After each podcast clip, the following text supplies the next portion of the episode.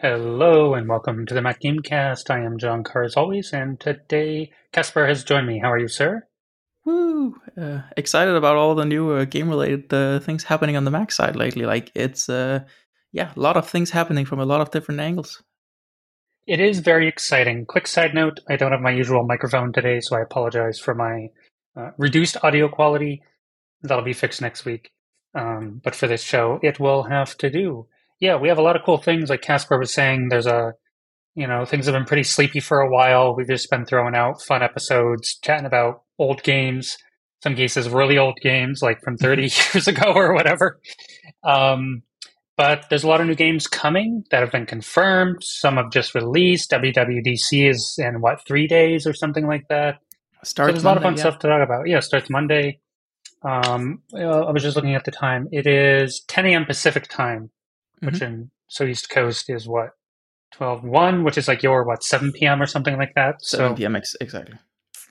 Yeah, that will be exciting. We're here to talk about a pre, basically a pre-show. You know, some of the things that have either been confirmed, some things that are maybe um, a little speculation, or like maybe we know it's coming, but not exactly all the details about it. So some of our like hopes, expectations, uh, some of the new game stuff, maybe some VR stuff. A lot of cool things going on. So um, among all of those, what are you most excited for, Casper?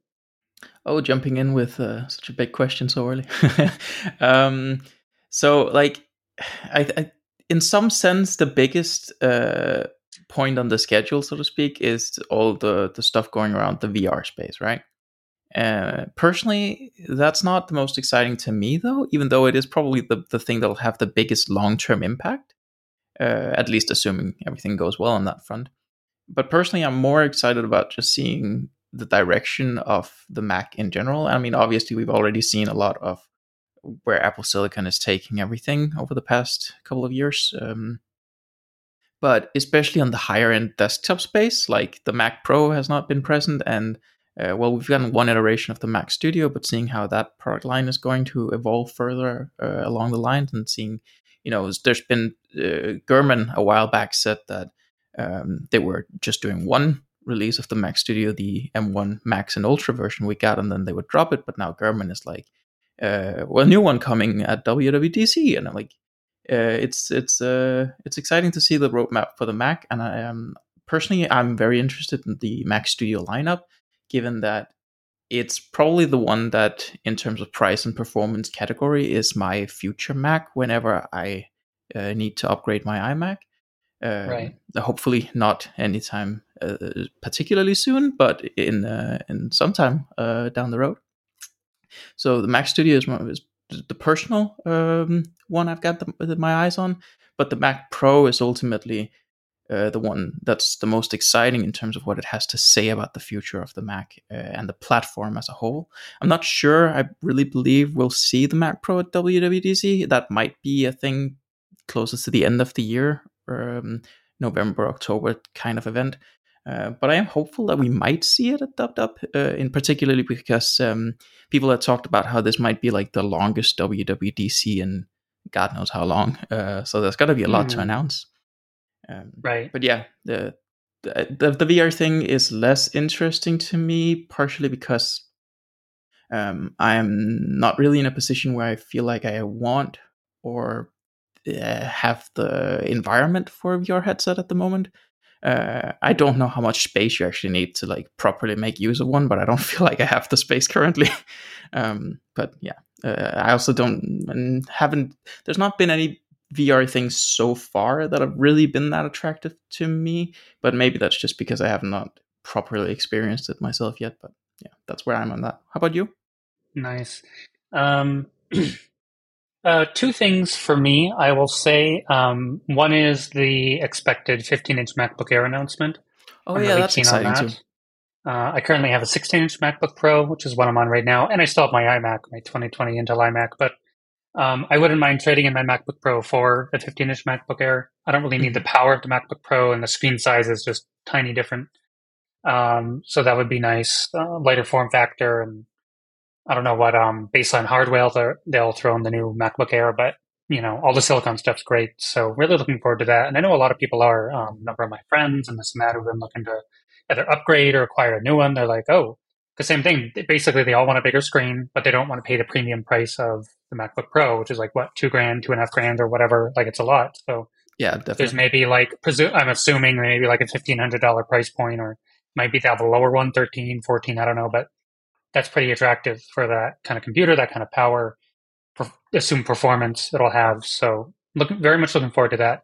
Um, the other Yeah, thing is what I've been hearing around is that the it'll be like a starting point around 1200 uh, and then with uh, you know a bit more storage or a bit more RAM you're looking at 1400 so yeah definitely an attractive machine at that price point yeah, I think it'll be I think it'll be a big hit.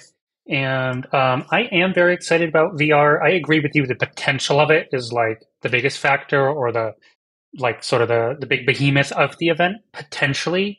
But you know, um, VR is in such early stages. I've heard that Apple's is possibly the most advanced one around, at least publicly.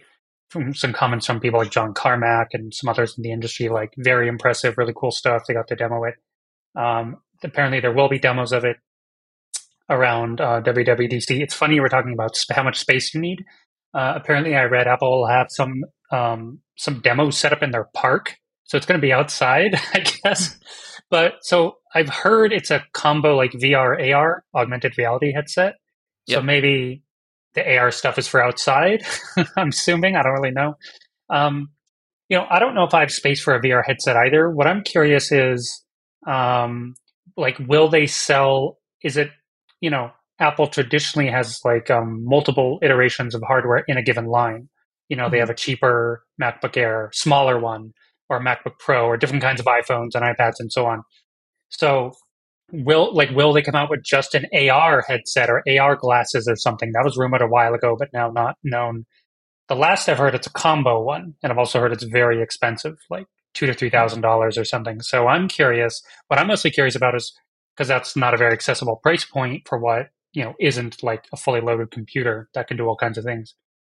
I mean, VR headset, VR AR headset is a kind of computer. It's a wearable.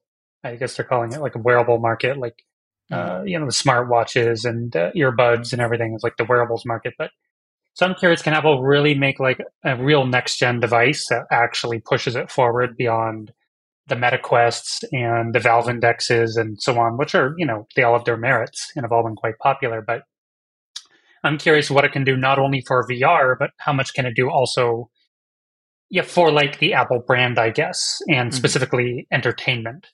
Um, I'm attracted to the idea of augmented reality. I have been due to gaming and having UIs and interfaces, and I'm used to looking at a screen and seeing overlays and maps and information and messages and whatever. And I've always thought, oh, wouldn't that be cool to have in real life? Mhm. So maybe Apple will actually bring something like that to fruition. I don't know. Um, so I'm basically, you know, really curious to see what they'll bring and also at what price point, if any. Uh, will they have more than one device? You know, will it just be only for early adopters? Will plunk down 3000 for sort of a first gen, almost beta tech? Like, what's it going to be? Um, I've heard it's in development. Don't expect it till the end of the year. I think at the earliest in terms of shipping. I've heard Mhm. something like that. Um, yes, I'm just really curious to see what they do with it. And Yeah, I mean, I, I personally think it is very much going to be like a hyper expensive early adopter developer almost oriented device. Like not necessarily focusing on developers as the people who are gonna buy loads of them, like but Right. still having a consumer market, but being focused on getting developers on board, making applications for it, um, having the early adopters pay the big price point for funding that early kickstarting process of the whole thing um, selling it pretty much at cost. I've heard a lot of rumors around that that they're not really going to have a big profit margin on it. They're going to try and sell Hmm. it pretty much at cost, um, Right. but still being extremely expensive because it is a super high end device at first. And then building this ecosystem around it with uh, having you know developer attention, making applications, making their own stuff uh, super solid on it, and getting uh, mind share around it, uh, getting everybody to know Apple has a VR headset. It's super expensive, but the platform exists. And then further down the line, uh, introducing a profit margin and introducing uh, lower price tier versions of the product with this ecosystem of applications and support and the platform around it already established. That's my expectation, but yeah. No, that makes sense. Yeah, I'm also curious how much, if any, integration will exist with. Obviously, Apple has their own ecosystem. I, you know, I wouldn't be surprised if the headset requires, um, you know, an Apple ID or something like that. That's pretty common. Mm-hmm. Um, you know, the MetaQuest requires a Facebook account, which a lot of people resent because a lot of people don't like Facebook. I guess you could argue there's a lot of people who don't like Apple, but no one really complains about using like an Apple ID that I know of. Um, mm. I'm curious, you know, yeah, like is obviously it's you know VR is it's ultimately its own platform, even on Steam and so on. Right now, there's like VR only games, for example. But you know, how much are they going to push things like oh, you know, watching Apple TV on it, or I don't know, again, the augmented reality angle of like maps and messages and what have you. You know, like are you supposed to wear these things while you drive, or just walking around? Like, what's you know, what is the environment you're going? I don't mean driving while using VR. I mean like the AR angle. Yeah, yeah, so no, I've heard because it's supposed I mean, to be pretty slim, the, almost like ski goggles or something, maybe. Yeah, I, um, I think the, the that physical dimension here is going to be the biggest problem to the AR potential at first, because uh, my understanding of the rumors around is that these are not going to be like the Google Glass prototypes that we saw, you know, however many however many years ago, uh, that were basically glasses, but too clunky to act as normal glasses without people going okay, you're a bit of an odd one. Uh, so that project failed back then, right? But the, the technology obviously evolves, and that sort of concept could eventually be something useful in, in the real world. But my understanding of this product is that it's more going to be these like semi traditional VR goggles that you put on and immerse yourself in, uh, with right. you know the whole AR aspect of it, of course, being there.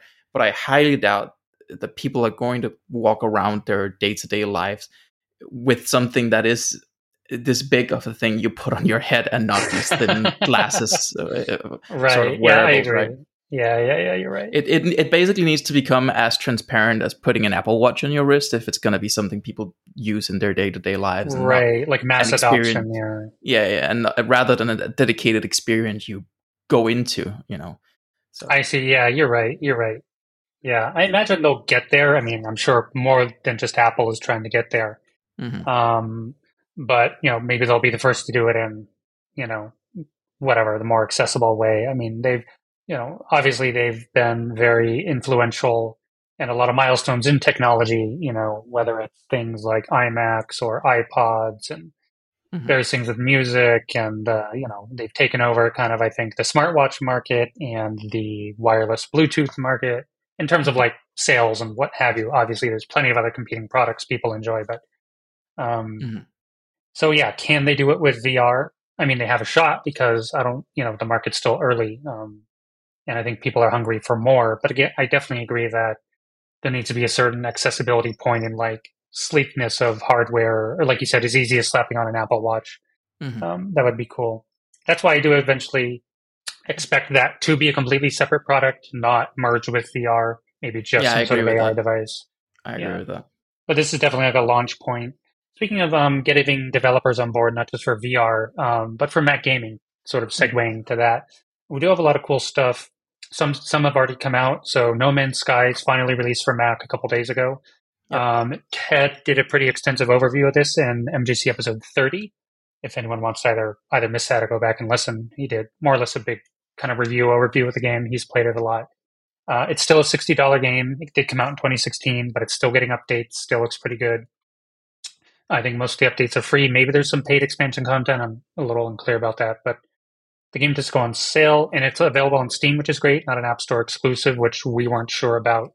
Yep. Um, so the, think, an App Store yeah. version is coming later, but for now it's actually only out on Steam uh, right. which is also interesting given our expectations early on when Resident Evil Village came out just on the App Store. And we were like, ah, it's only going to be App Store, and, and now it's even right. Steam first, right? So that's kind of interesting. Yeah, and what I'm what I'm most interested to see here related to No Man's Sky in the App Store. So, um, Resident Evil, as far as I recall, is a single player only game. I don't think that that one had a multiplayer element, though some of the modern ones do. I'm not sure. I don't think so, but I'm actually not sure. It's at least single player first. Like that's the right, primary. Single player first, yeah. Some of them have this like weird deathmatch mercenary PvP mode thing. I don't remember which ones. So normally the App Store can't, because um, No Man's Sky is a multiplayer game. I mean, can't play it single player, but multi- mm-hmm. co-op multiplayer multiplayer is a big part of the intended experience, from what I understand. So will the App Store version talk to the Steam version? Because as far as I know, there's only one game that's done that, which is Black Ops Mac way back in 2013, literally 10 years ago. Mm-hmm. Um, yeah, it's it's a very good question, and I've also interesting to note is that for No Man's Sky, the multiplayer aspect, if you get the Steam version at least, judges uh, judgments up on the Mac Store version, uh, App Store version, of course. But if you get the Steam version, um, you can use multiplayer across uh, PlayStation, Xbox, Steam, and Mac. So it's not even just that you can talk to uh, Windows users; you can play with someone on PlayStation. Oh wow! Okay, I didn't I didn't know it was that uh, cross um, mm-hmm. cross platform. I mean, I, I say I say yeah. Xbox. I'm actually not sure the game has an Xbox release, but I, it, it's crossplay across all the platforms it's on, except uh, Switch, which I know it's on, but that's a separate uh, thing. Switch can only play with Switch. Yeah, it is on Xbox. Um, yeah, I mean that. I mean that. This minor side tangent. I won't go on it for long, but that you know that should be the standard. You should be able to grab a game. Ideally, most games. Some games are really sort of console-ish only or PC-ish only, depending on the controls. But mm-hmm. the vast majority of games could be run on both. So yeah, mm-hmm. like there's a lot of weird cross compatibility with like just PC and Xbox crossplay, mm-hmm. and like excluding PlayStation. Like that is a gold standard. I'd love to see more. Just play anywhere, play with everyone, or most anywhere. I understand the Switch is a separate version that is fair. Um, mm-hmm. There is a No Man's Sky Xbox version. I looked it up. Mm-hmm. Um, but yeah, I'm extremely curious what they're going to do with the App Store version because traditionally, App Store multiplayer is only with other App Store users. And looking at SteamDB info right now, there is 7,566 people in game in No Man's Sky. Pretty decent mm-hmm. number of people. So you go buy it right now on Steam. You have around 7,500 potential people. I don't know how many of them are tuned into multiplayer. Play the game with quite a few people. Or once again, like, oh, hey, I'm going to grab a few buddies. Let's buy No Man's Sky. And someone like buys it on Steam and someone buys it on the App Store and you're going to be like, "Oh no, I can't play with you." Like I'm, I'm, I'm really dying to know what they do there. Like, will they actually? Will there be some sort of shift in the App Store crossplay with other platforms, or will it just be some sort of tweaked one-off for No Man's Sky, kind of like Black Ops, way I mean, back ten years ago? Hopefully, the App Store is going to be more permissive on, on that front in general, but I don't know. I would love to see that because it needs it. Um, but that's you know that's a bit of a side tangent. Mm. Um, of course, there's a bunch of other. There's some more game stuff to chat about, but just real quick, so I don't forget. You know, it's mm-hmm. expected there'll be iOS 17, um, iPad OS 17, Mac OS 14. I don't know if it has a code name yet. Um, Not that I know 10. Of, but I'm, I'm hoping yeah. for uh, Redwood. oh, that would be great. I like that. I've been hoping for Redwood ever since like Mavericks. It'd be a great name. I like that. Uh, mm-hmm. tvOS 17. I don't use WatchOS or tvOS myself, but plenty of people do. The AR VR headset, which we've talked about, I don't know if again, like, will that have a particular product name or will it just be the Apple VR or something? Like, I don't know what they might call I it. I mean, the, the operating system is, uh, let's say, indicated to be uh, named XROS. Ooh, um, okay, that's pretty good.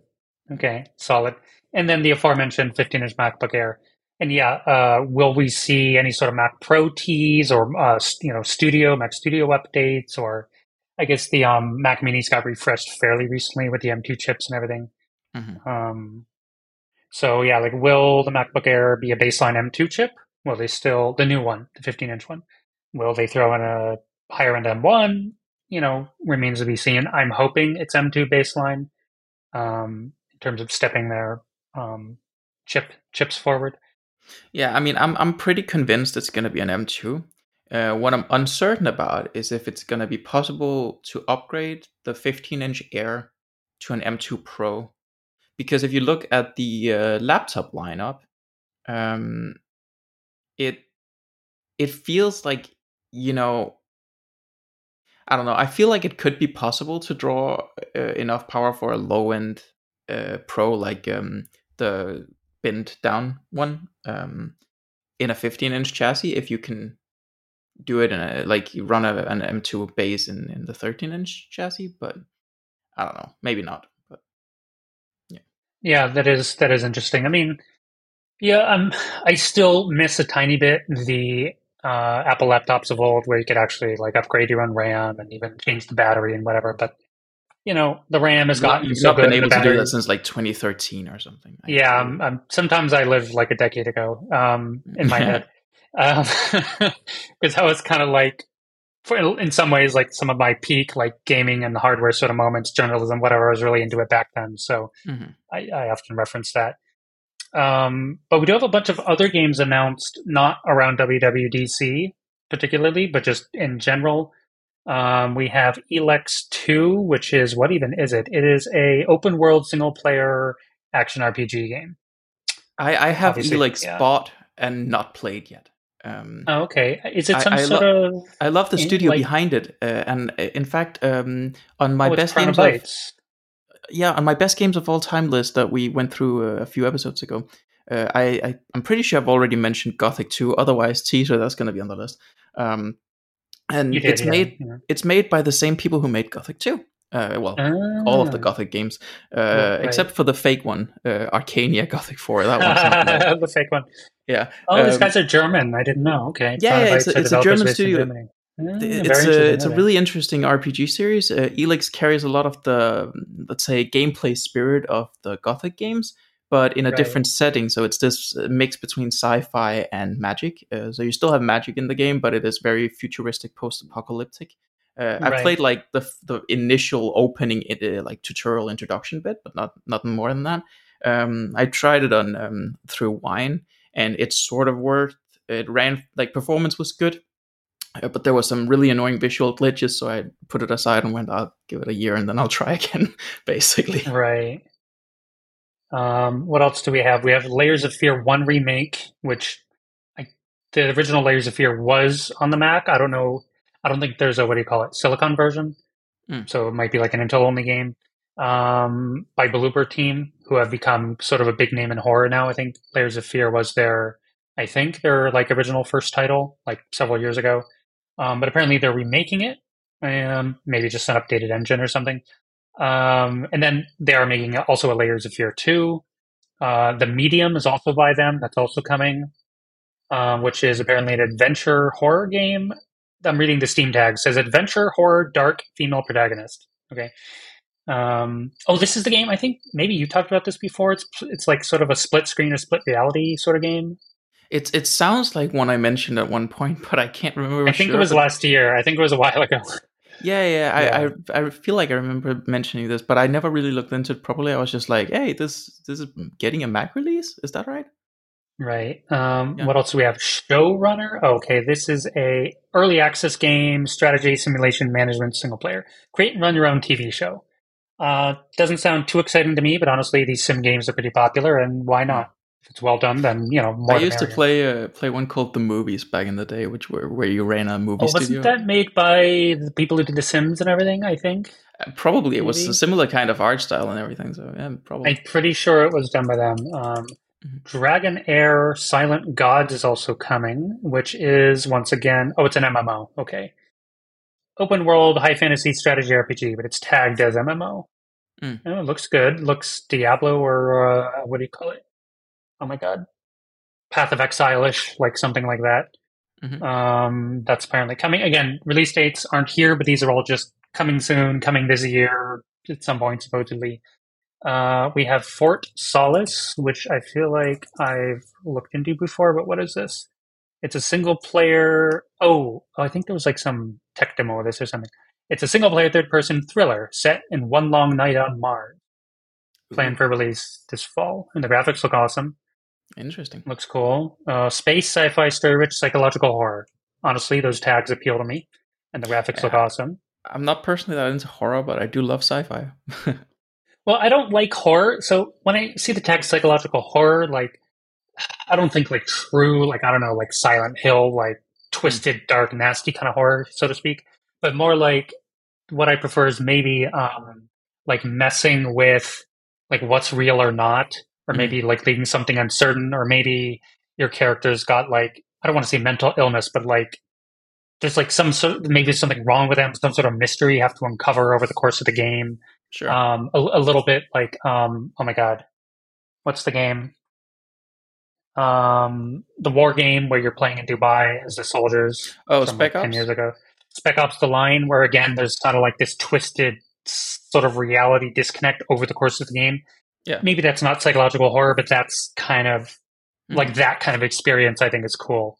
Oh, um, definitely. I, I like that. Kind of like play play with what you expect or don't expect, or maybe what's real or what's not. A little bit like that. I'm hoping. Yeah, I'm not into like true deep dark horror. That's not my thing. But Mm. um, I don't know what the game category falls into. Fort Solis, but that's coming. No Man's Sky, of course, is already out. The App Store version pending. Um, and the other, I think, the biggest. Those are all cool. Um, I think the big one, No Man's Sky, already out, Mm. barring the App Store release. Maybe we'll see some sort of App Store news at WWDC. Um, but Stray, I think you mentioned already, and if you didn't, it's the um, the the cat game that blew up the internet. Um, you know, so not your it's not some viral cat video, which is common. Um, just a whole game where you play as a cat and like a cyber punky sort of feature, and all the NPCs are robots. Um, and you run around controlling a cat. I think you get a little robot of your own or something on you. I kind of Uh, yeah, you, you get a little robot buddy uh, who acts like uh, he sh- manages your inventory. He can act as, as a flashlight, uh, Right. where he like jump up from your backpack and illuminate the area around you and stuff like that. Um, and acts as a hint system as well. If you get stuck, you can ask your robot like, "Where should I be going?" and he'll give you some little clues about the the next steps and stuff. Right. Uh, B12 is the name of the robot. It's, it's a really cute game. I played it uh, on uh, Windows over Boot Camp uh, when it came out, and I enjoyed it uh, quite a bit. It's a fun game. It already uh, was possible to run it uh, through crossover, um, Right. but you you had to disable some Unreal Engine feature that made the tone mapping of the game uh, Mm. very flat. Um, you know, none of the colors popped. The contrast was significantly lowered and stuff. Um, and obviously, it's probably going to perform better with the native release coming out. So um, that's exciting. I assume this is an Unreal Engine 4 game, I imagine. I'm pretty sure it's UE4. Yeah. Yeah, I would expect it. Um, yeah, I, I really like games like this. My gaming tastes have definitely changed in the last few years, um, or even definitely compared to like 10 years ago. Um, I really appreciate these sort of, you know, indie-ish or maybe double A-ish games. Maybe they're like, they range between like 20 to $40. You Mhm. can probably play them for 10 to 20 hours. They're like a really focused quality experience. You can play it, you can feel really satisfied, you can talk about it. Um, you know, they don't contain lots of grind, they don't contain like infinite gameplay. Um, Mhm. You know, Stray's a $30 game, just flat. What to speak of on sale? It's not on sale now, but, you know, maybe later when it, sometimes when the Mac release comes out, they put out a sale. Um, you know, this game blew up. I mean, it's overwhelmingly positive with over 100,000 reviews on Steam. That's only a fraction of the people who bought it that actually end up reviewing the game. Mhm. Um, just a really cool. I mean, most people like cats, even though there's lots of dog people, but conceptually, it's just a cool game. Like, Mhm. someone hasn't really made something like that. There's a fair amount of sort of creature animal games out there. I don't know, fair amount's maybe too strong, but there's, it's not like the first animal game ever where you control an animal or something. There've been enough of them done, but I think this one more novel in the way it does it, especially more of a sci-fi setting, cyberpunky Yeah. setting, and it's a cool world. It's a sci-fi setting. There's a lot to uncover about the world, um, but it's also done in a way that I haven't seen a lot of the other animal games do, where it's very true to like the nature of a cat in a weird way. Like obviously you're in control of the cat, so you can do things you you know cats wouldn't do. But um, the, the, a lot of the like animations and prompts and stuff are very natural cat-like in the way they're done. Uh, it's not like something like um, what are they those games? Like the goat game. What was it called? Was it just called goat simulator where it's just like over Yeah, the yeah, top yeah. nonsense? Right, right, Um, yeah, they, they they have a lot of nonsense but it's it's not around the cat. It's like the world itself that can be nonsense at times. Um, right, but it's still uh, with a lot of grounded not realism but um, well I, I guess realism in the sense that it's real from the perspective of the world that they establish but it's not realistic right, Uh, sure, and uh, it it's sort of serious and dark at times, but in in a cute way. Um, yeah, and you have like little things where you can, uh, as the cat, knock things down from tables and stuff like that, and it you just do it in the most perfect cat-like way with the animations. That's just like the little pop doop, doop, doop, knock it. I, yeah, can't you Yeah. also like contextually like scratch couches and all this other sort of cat stuff. yeah, yeah. And it's even like um, it's even like the way you quote unquote knock on doors is just by by scratching at the door until oh, someone comes and open okay. it and you like run in. It's pretty cute. That's pretty cute. That is cute. Um, yeah, I mean, there's probably something to be said for um, timing of releases. This was released, I think, about a year ago, June 2022. Mm-hmm. Pandemic things are still going on. Certain sort of games and experiences like Death Stranding, Director's Cut, just kind of hit people at the right time. I'm not saying it wouldn't have been popular otherwise. I just think occasionally certain factors contribute to additional success of a game. Mm-hmm. Um, I still think this would have been a, even if they released it like today, I still think it would be a big hit. Yeah. Um, but maybe there's certain like desires to experience certain things or connect certain ways probably heighten success of the game. That could probably be a whole podcast in and of itself. But um, yeah, as someone who I'm a big cat fan, have a cat here in the house. She distracts me sometimes. She's normally actually sleeping over here in the window. She's not right now though. Um, yeah, I'm really looking forward. I bought this for my nephew last year for his birthday. Hmm. Um, he played through it and enjoyed it. Um, anyway, uh, I'm definitely going to grab it and play through it. Maybe we can do an official review once once that's done, since you've already played it. Um, yeah, it's, yeah. It's a... That'll be cool. Uh, so, what? Uh, as far as other games go, one or two things. Uh, Grid Legends is still MIA from Feral. Like mm-hmm. Feral Interactive, remember them? yes, the uh, previous and perhaps still kings of Mac porting. I don't know. It's hard to quantify that these days. Mm. Uh, previously, of course, they were.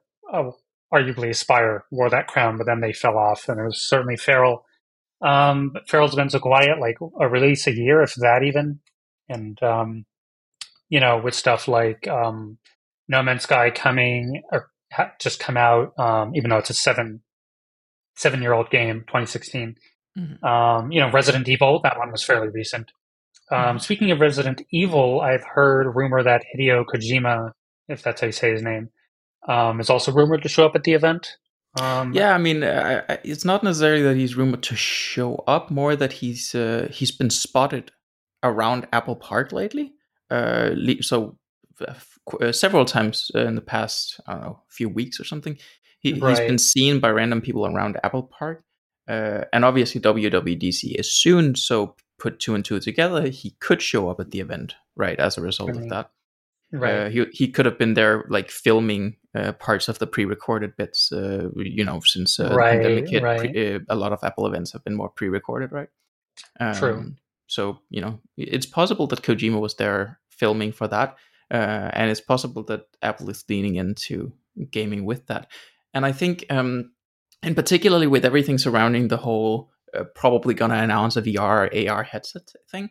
Um, if you look at other things in the VR AR space, a lot of the, if you will, killer applications for that sort of platform, well, it tends to be gaming experiences, right? Like, uh, name 10 things you do with a VR AR headset that aren't gaming related.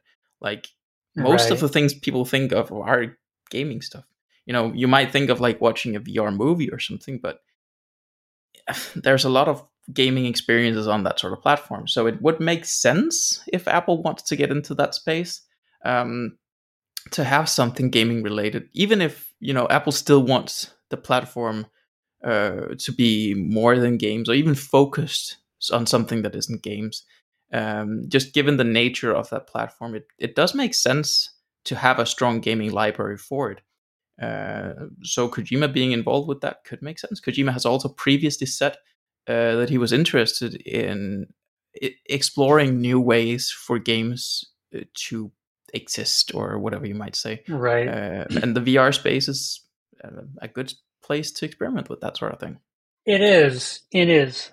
I like how you said that because he um, he already is generally not always, but generally he's very experimental in his game design.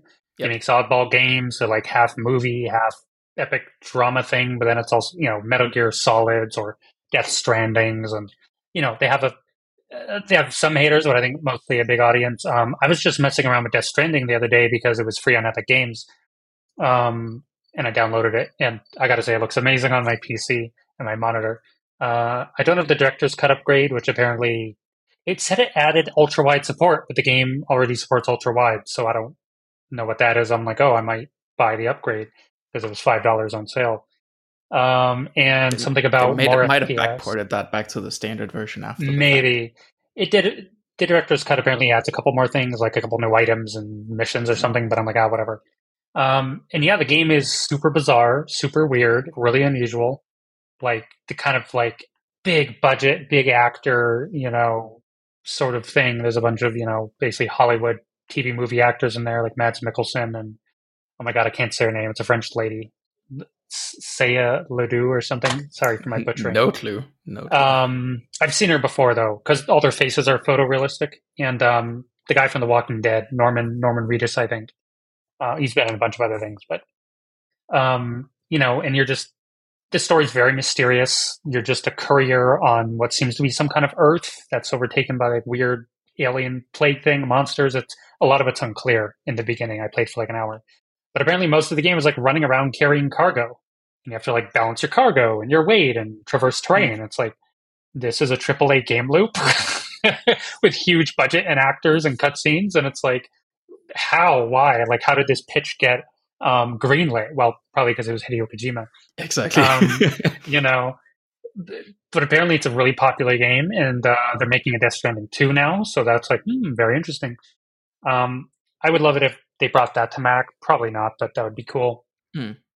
But um, given he's quite experimental, uh, I mean, I, I've commented on this before, um, and even just in Discord, like the, for the gaming thing to keep going, the momentum's increasing. Again, you know, we weren't arguing, but like the optimism is increasing. Uh, I was just saying, for me, the consistency needs to keep being there. I definitely Mhm. believe, like, I've never seen this sort of momentum, even in the sort of Apple gaming ish heyday way back. A lot of that was still just pure ports other Mhm. than a couple things like Bungie way, way back in the day with like Myth and Marathon and what have you.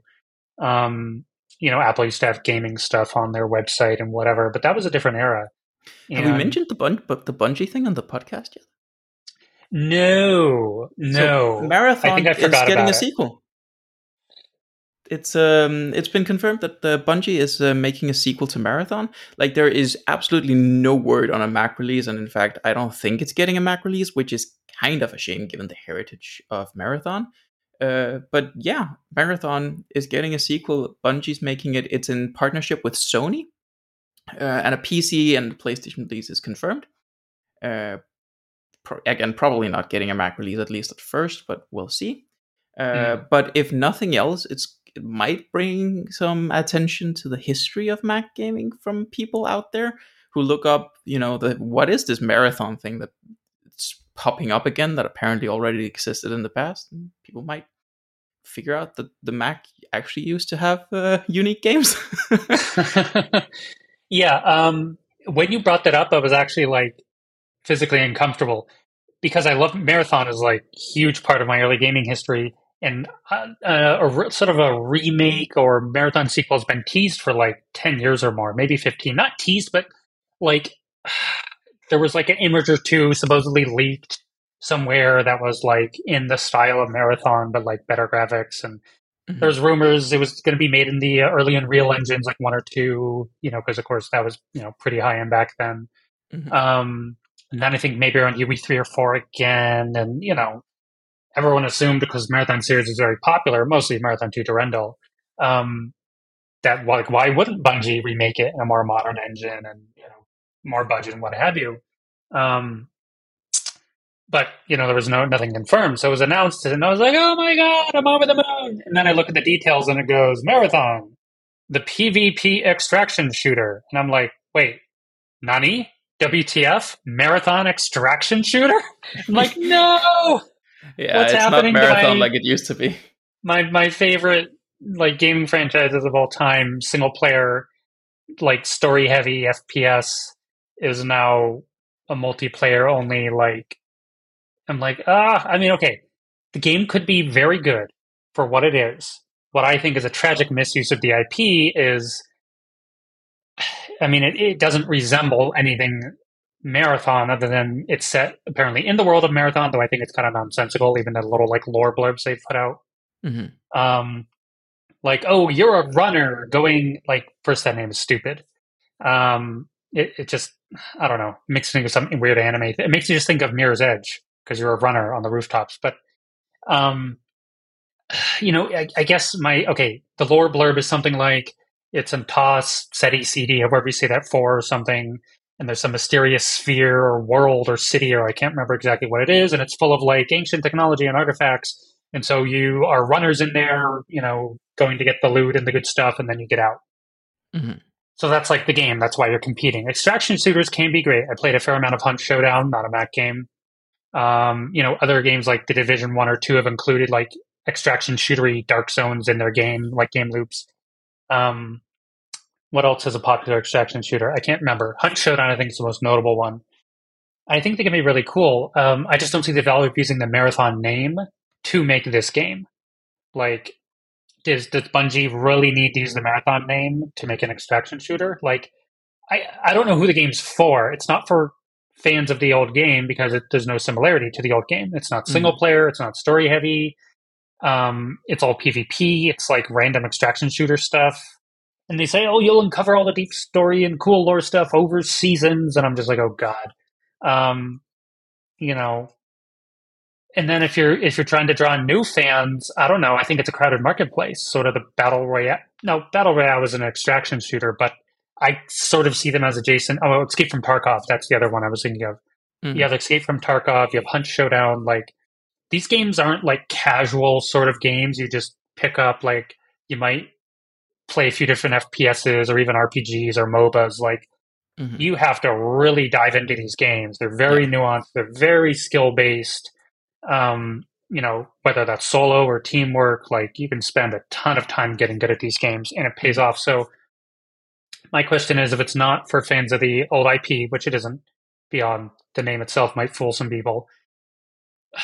And okay, and Bungie uh, Bungie already has a sci-fi multiplayer shooter experience. A little game called Destiny 2, which everyone in the world already plays. So it's like Destiny 2 is not an extraction shooter, but there's plenty of PvP in the game. It is very popular.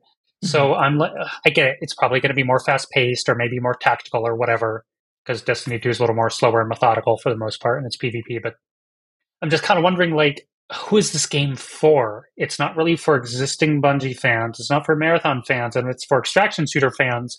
They're competing with the heavyweight, mostly Tarkov, but Hunt Showdown's pretty darn popular. And mm-hmm. maybe there's another game I'm not forgetting. Not to mention the whole sort of battle royale crowd, which I sort of um, lump in with them, if only for the. I don't know if that was the cat. Um, like large multiplayer loot stuff, co- sort of compete for loot resources, and then sort of okay, battle royale usually escaping some sort of like poison or whatever, but sort of like drop in a big multiplayer experience, loot stuff, and run away.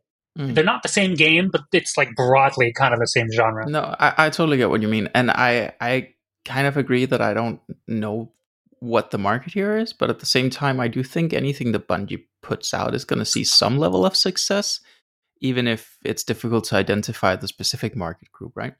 Um, yeah. And I, I also sure. think I also think that there's um, you mentioned Destiny here. I think it's uh, it's evident based off of Destiny and this that Bungie really wants um, like a money cow of an IP, right? Uh, something where they don't need to produce several games every year, but they just have one title that they can iterate on and it keeps bringing in money because they wanted Destiny to be this live service thing and now they want to do this extraction shooter thing and as you you know uh, lump in the battle royale crowd. If you look at all these other games within these uh, spheres you have things like Fortnite and you know all the other things you've already mentioned.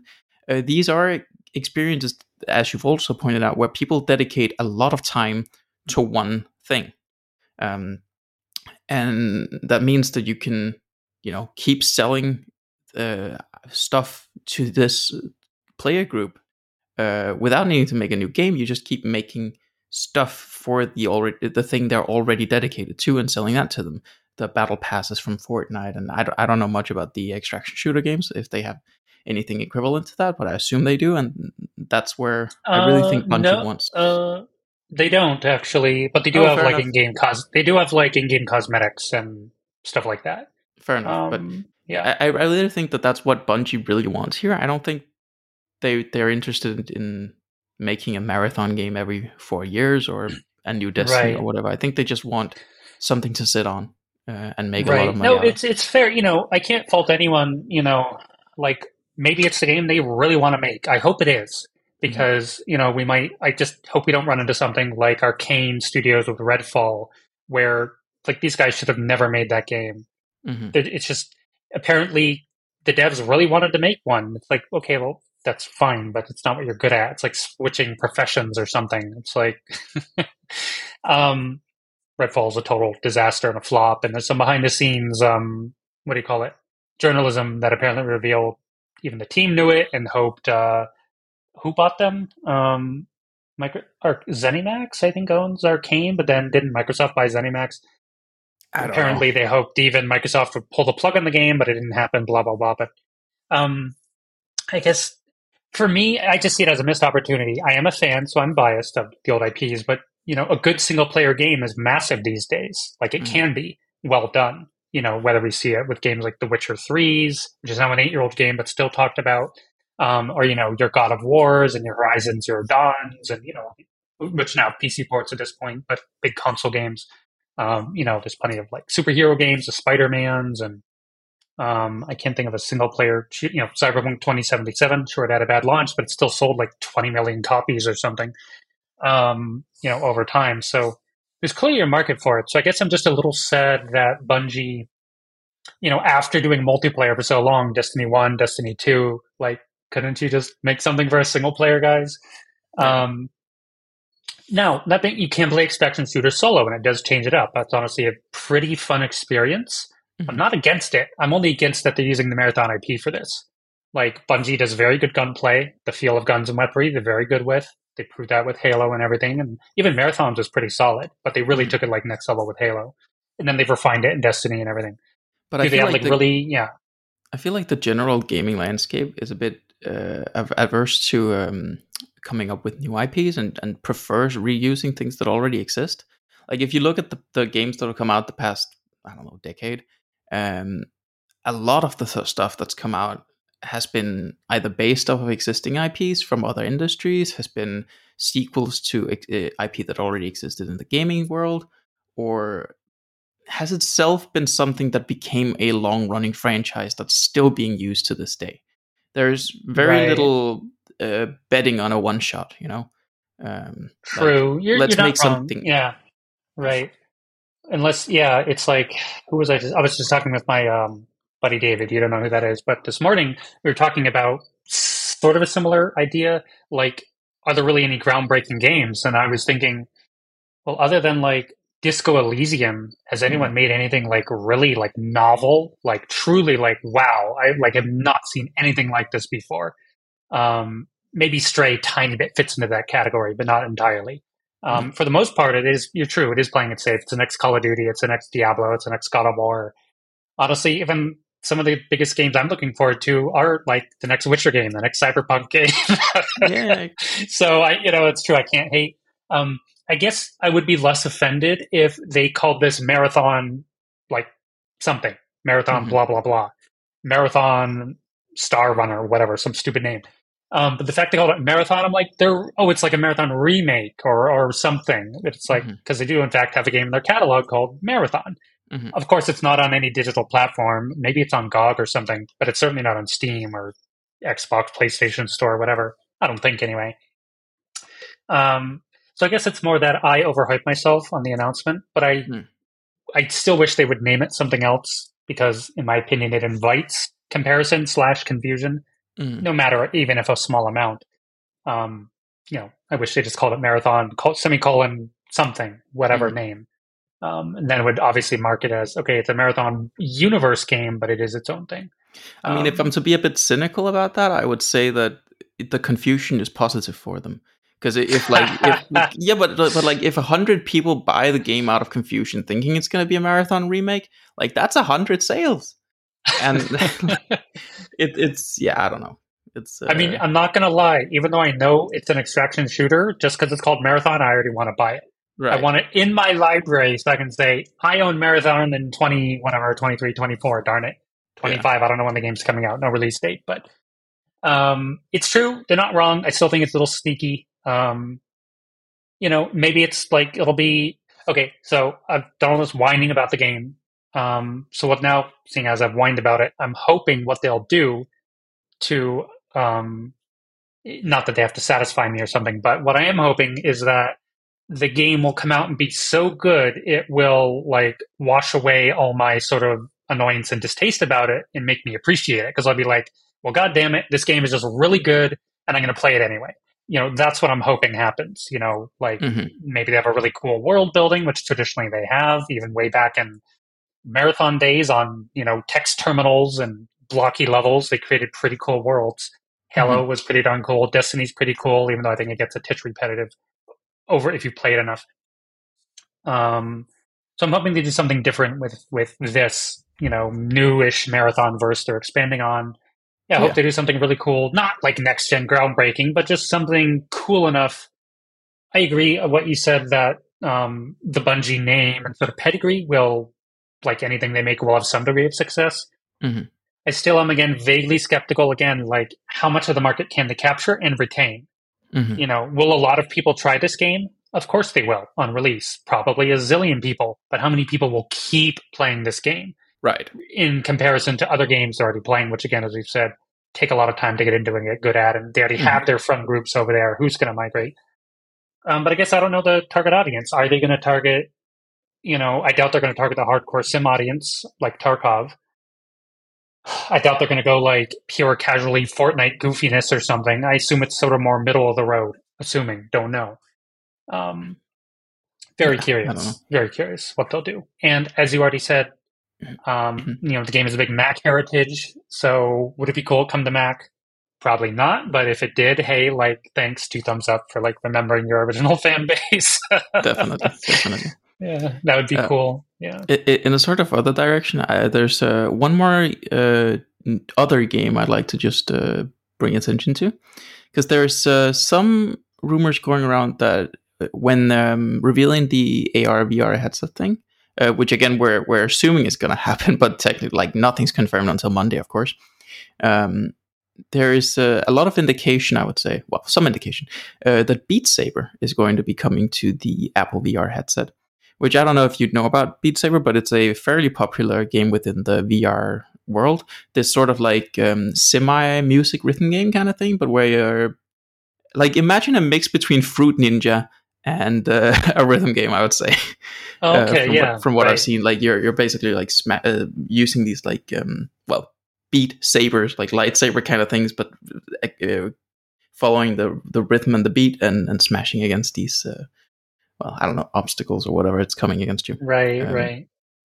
in, in a uh, VR world. So that's indicated that that would be coming to the Apple VR headset. Uh, also, I, th- I think they're going to put a lot of emphasis on the newly released No Man's Sky in a VR setting, uh, in particular due to the Ah. fact that when um, when Hello Games announced the Mac release uh, was coming out, um, like not the original announcement, but you know recently when they were like it's today. Um, the a guy named Sean from Hello Games, the founder, um, tweeted out like an emoji of a green apple, uh, something happening very soon, and then an emoji of a red apple, uh, and something more or something along those lines. And What's the green apple for? well, the, well, so the thing is, when um, when they then actually made the press release, there was a green emoji, a green apple emoji in the press release for it's out on Mac now. So it's the Oh. red apple emoji that's still up in the air, and I Oh, think okay, that's okay. I think that's going to be like the and it's on VR apples thing. as well. Oh, Okay. Uh, yeah. I would, uh, you know, I'm. I mean, do I want to spend the you know high amount of money like this early like um adoption sort of headset will cost? No, but do I also want to grab a game like No Man's Sky and play it on VR? Yes, I do. Yeah. I mean, I, I don't think it makes sense basically for any title at all to buy something like the VR headset for just one thing. But if there's a category of or catalog of 50 things you're interested in, then it might make sense. But if for basically no single game, it would make sense to buy something Yeah, as expensive as I the agree. VR headset. I agree. Um, I agree. Yeah. But um, yeah, uh, quickly moving on to something else, I also want to point out because I I don't think we mentioned this yet, but the crossover. Uh, did we al- already mention that on this episode? Okay, good. So uh, crossover um, has recently released a new alpha pre-release build, um, which includes um, DirectX 12 support, uh, which if people don't know, DirectX 12 is uh, Microsoft's uh, equivalent to Apple's Metal, a graphics API for drawing graphics on the screen.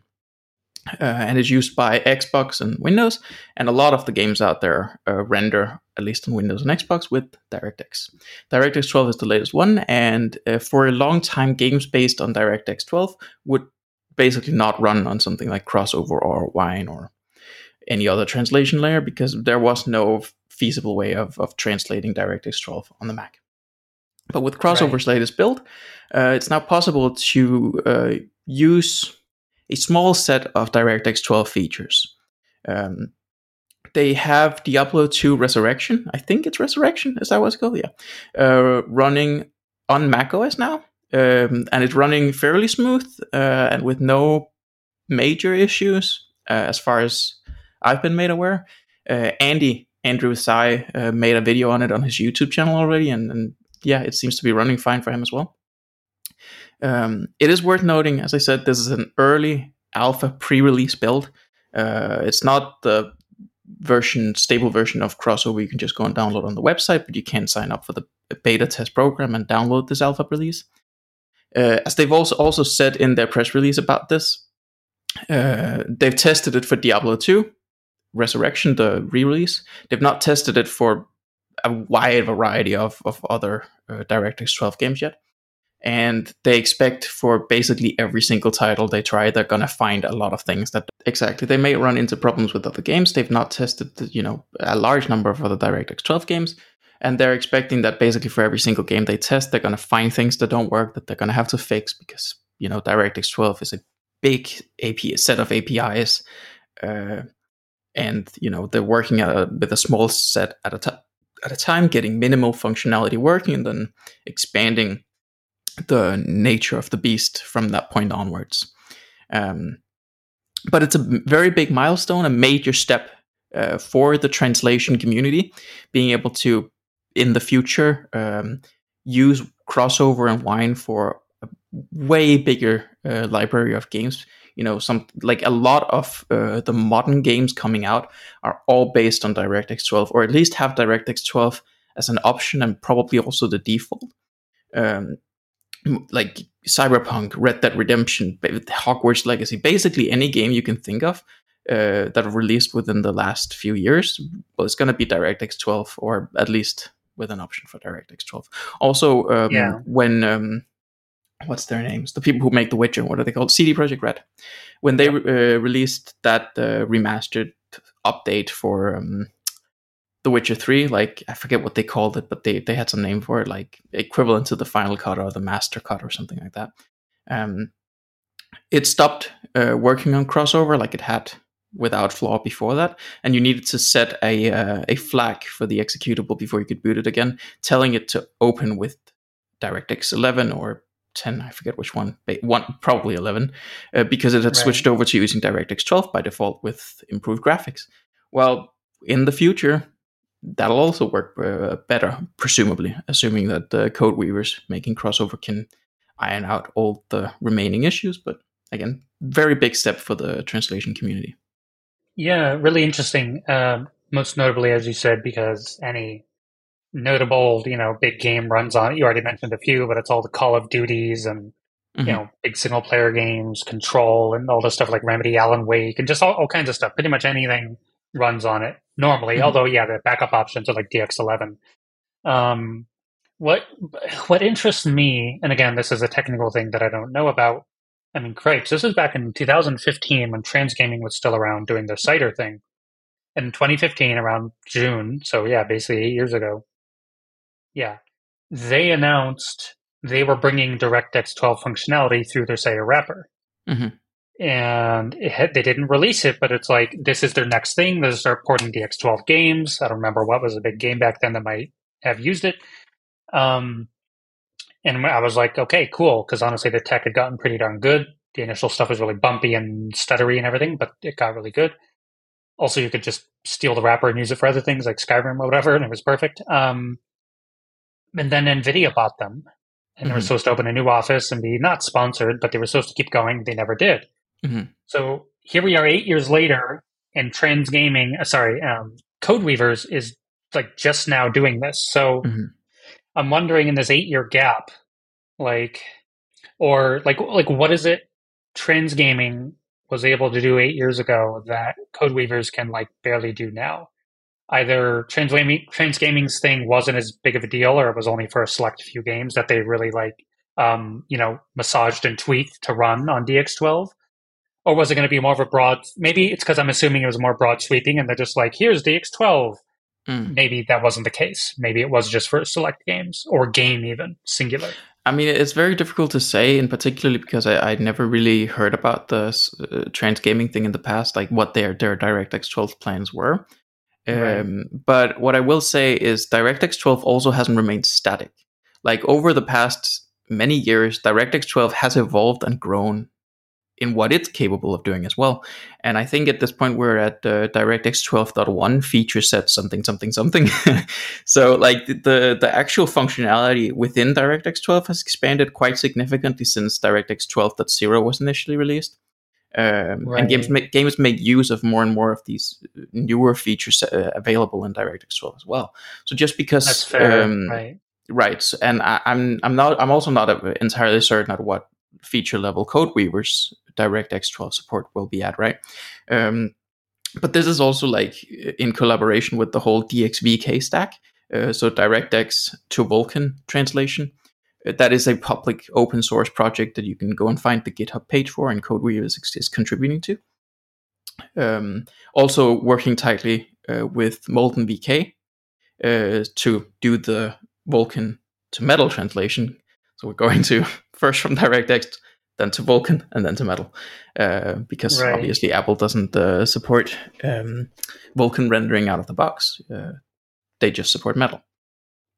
Uh, now that that might also be a factor in what uh, TransGaming's solution was all about back in the day. I don't know if they did. They might have translated it to OpenGL 4.2 or whatever the latest supported by Apple back then was, uh, instead Right. of Metal, and that solution wouldn't work on modern Macs, given that, well, you can still use OpenGL on modern Macs, but it is basically out the window. Um, right performance is really bad compared to metal uh, you cannot so with uh, apple's gpus on apple silicon if you run opengl it's going to run on this sort of semi emulated state where like you're running the uh, gpu code natively but the gpu hardware is doing a bunch of stuff to emulate old school gpu behavior i say old school traditional pc style uh, gpu behavior with uh, immediate mode rendering and stuff like that uh, which reduces performance and stuff like that. And there's just it, it's not the direction Apple is going with their graphics framework. Um, right So I, again, I, I can't speak to what their solution was, but I, I doubt it is as uh, future looking and flexible as what uh, CodeWeavers is uh, brewing up. here. yeah for sure for sure and if i you look also wasn't yeah yeah if you look at the the Linux side of things, where you know you have Proton, right? A lot of games are playable with Proton. Just look at something like the Steam Deck. Uh, the vast majority of the library available on St- uh, Valve Steam Deck, it's running through Proton, which is equivalent to Crossover uh, in what it's doing. But there's just been a lot more effort put into making translation like that work for games on Linux, mainly by Valve. Um, right but that's using this DXVK backend as well to do the DirectX to Vulkan translation. And this is what CodeWeavers is basing their DirectX 12 uh, system on as Ah. well, which means that Okay. they benefit from a lot of the work Valve is putting into DXVK. They just need to do the work to put the pieces together to do the um, Molten VK part of the tra- uh, you know Ah. equation, okay where they very then- interesting take it from Vulkan back to Apple's Metal. Well, that's that's really interesting because I think around when the Steam Deck came out, either pre-release or post-release, we had a discussion about it, and I think it was came up from you, unless it was Sam, one of you two. And there was a discussion around like, will there be some sort of trickle-down effect or benefit to Mac gaming via all the Steam Deck stuff and the Linux Mhm. thing? And of course, back then we we couldn't tell. Um, Mhm. and now the adoption's so widespread, and most like so many Steam games, like every day there's just a new major one Mhm. um, or you see, you know, poking on Steam, you see the badge like um, mostly works or fully supported or whatever. Yep. Because developers are incentivized to make their games also like do that extra bit of work to make them compatible. Um, so that that would be really interesting if that like maybe slowly but surely that kind of domino effect, if that's the right word, Mhm. like eventually like hits against the edge of that Apple ecosystem, and then like, oh, we get a bunch of benefits.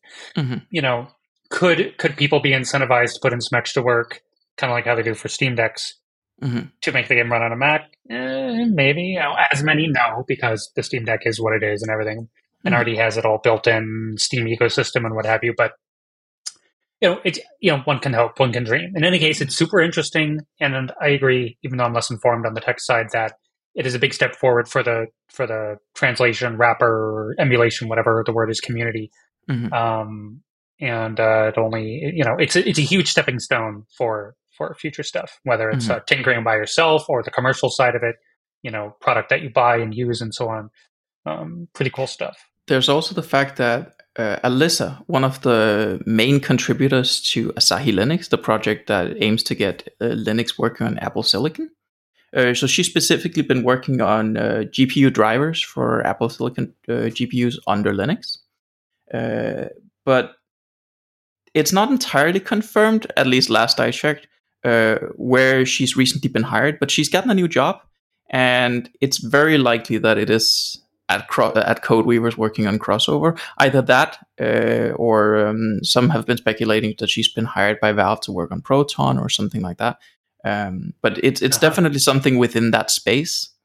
Um, someone tweeted at her like uh, Valve's newest hire or something like that, and her response was not exactly.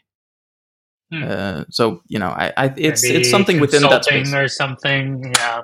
Yeah, maybe, but but definitely something within that space of translation of uh, DirectX, Vulkan, Metal sort of thing. Right, right. Yeah.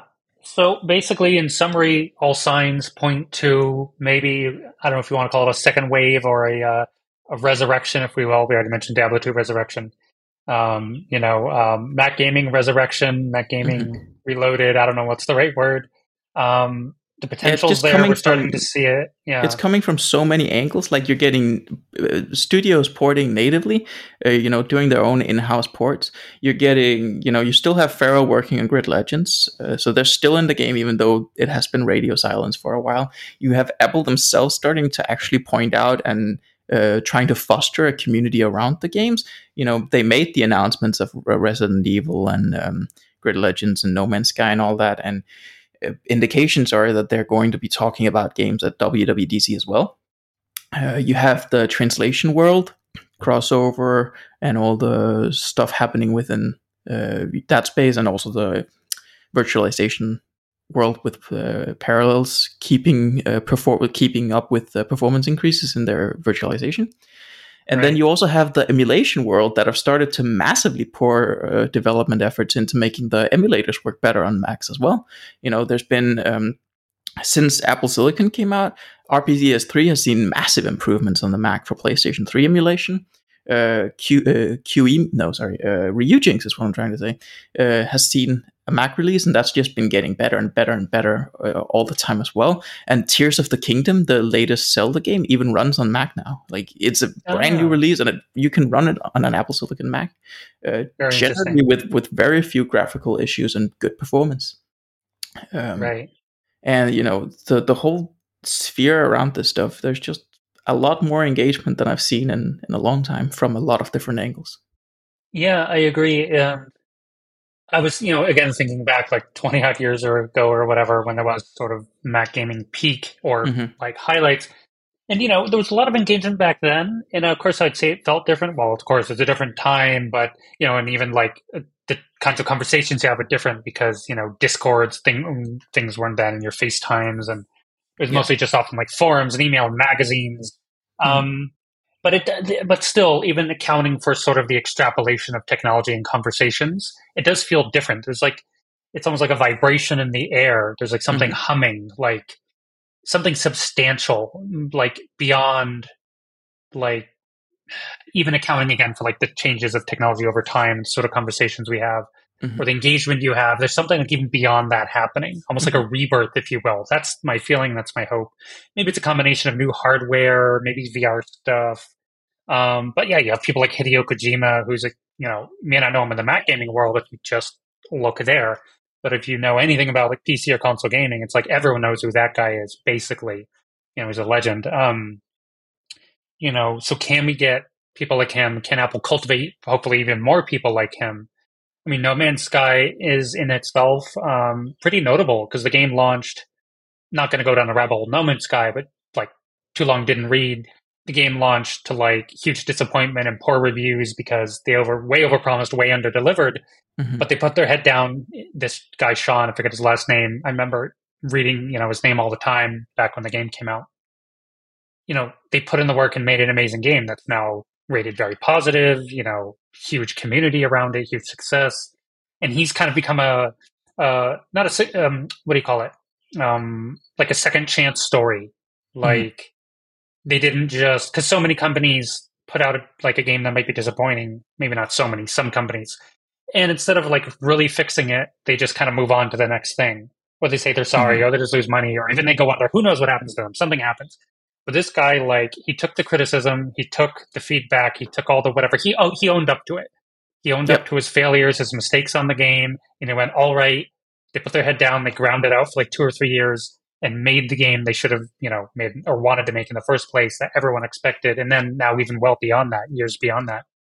Mm-hmm. So it's like, okay, dang, this guy has a love and passion for his game he may have messed up initially, but you know, through sheer will and respect and hopes and dreams and who knows what all sorts of factors, like he's he's he's pulled himself up and the company and everything to now a point of like respectability and people instead of referring to him negatively, which for years it was negative, like ah No Man's Sky and Sean and blah blah blah. Now mm-hmm. it's like oh yeah, No Man's Sky, like it's it's all just two thumbs up for No Man's Sky. So it's like these like I just want to see like kind of more top dogs is the word I used earlier today on Discord.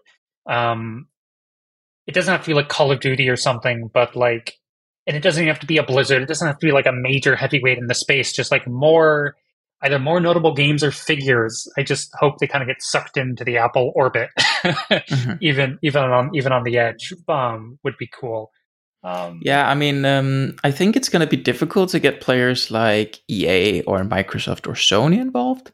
Um, I think Ubisoft is is potentially possible because they have had some games with Mac releases in the past, like um, yeah. the Assassin's Creed games and stuff. Or not Settlers, all of them, but some of them. Think, and, Settlers, yeah. Yeah. Um, it, yeah. I, I've th- there's something in my mind that's just like EA. You're not getting those, at least not before the Mac has reached some sort of critical mass on the gaming front. Uh, I feel right. the same way about Microsoft and Sony, in particular because they are also platform competitors. Uh, I think Sony yeah. would be more willing to do something just because they're also releasing some of their uh, older games on PC these days.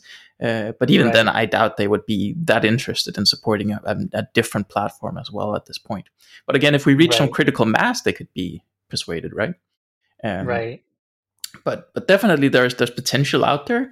Uh, I don't like just to also set expectations here. I'm I'm being very positive, and I do think there's a bright future ahead of us. Uh, but I'm not saying like the Mac is going to be as good of a gaming platform as Windows is, or you know, an Xbox or a PlayStation. You know, it, they're we're not even close to that point. Even like right. if everything goes optimally, we're also not close in five years. But we're gonna right. be a lot closer than we are now, hopefully. Absolutely.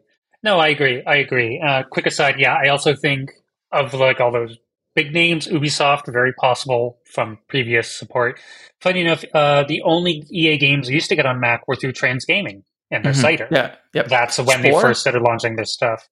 Um, Spore, and there was a bunch of the um, Need for Speeds and the uh, Prince of Persia remake, yep. and a couple, I don't know, a couple other things. Um, yeah, but then of course that fell off. Um, I agree, though. Yeah, set expectations. Um, but yeah, listeners, I think you should be excited. Um, but it don't. Yeah, it's not going to be like over the moon and overnight we're going to be on par with these other guys or anything like that.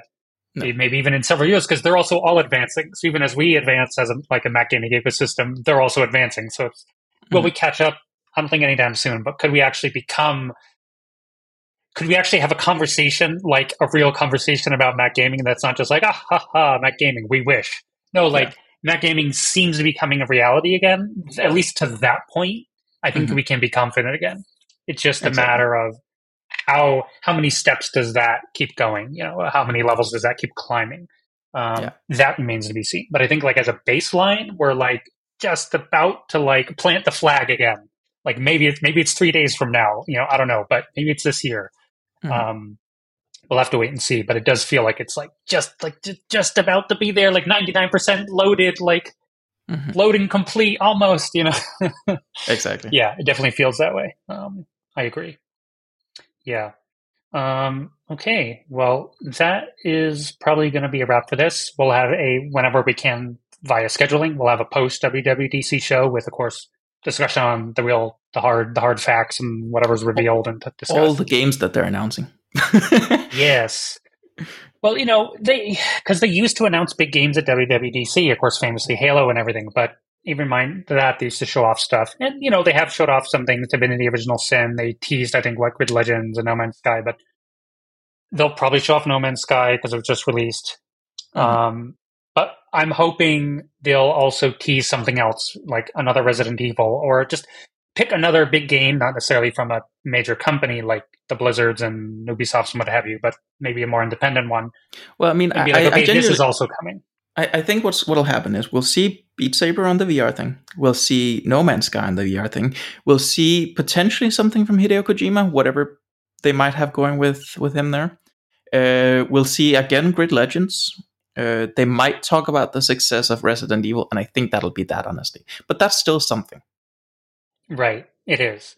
Yeah, more the merrier. Like as long as each year, even even if it's a one percent increase, so hopefully it's more like a five to ten percent increase. Like gaming takes up just a little more of the time, a few more slots, a little more mm-hmm. of the uh, the the mind space, the visual space. Um, that's a win for sure. Um, that'll be cool. Yeah, yeah. All uh, all signs point to yes or whatever the eight ball is. uh, and we're feeling good. Hopefully, Apple's feeling good. They keep it up. Um, don't let us down, Apple. Come on, Tim Cook. um, yeah, yeah, it seems seems to be good. So I kind of just want to go play Death Stranding now, but um, just yeah, good stuff. All right, uh, we'll wrap it up here. So thanks for listening, guys, and thanks of course, Casper, for all your insights and commentary. Uh, we'll be back when we can, hopefully soon, in a week or two or something, with the post WWDC commentary. And yeah, um, well, uh, well, I'm sure me and you and many others will be tuned in Monday at the appropriate time to see what's happened and go from there. So thanks for listening, guys, and we'll catch you next time. Cheerio. Cheerio.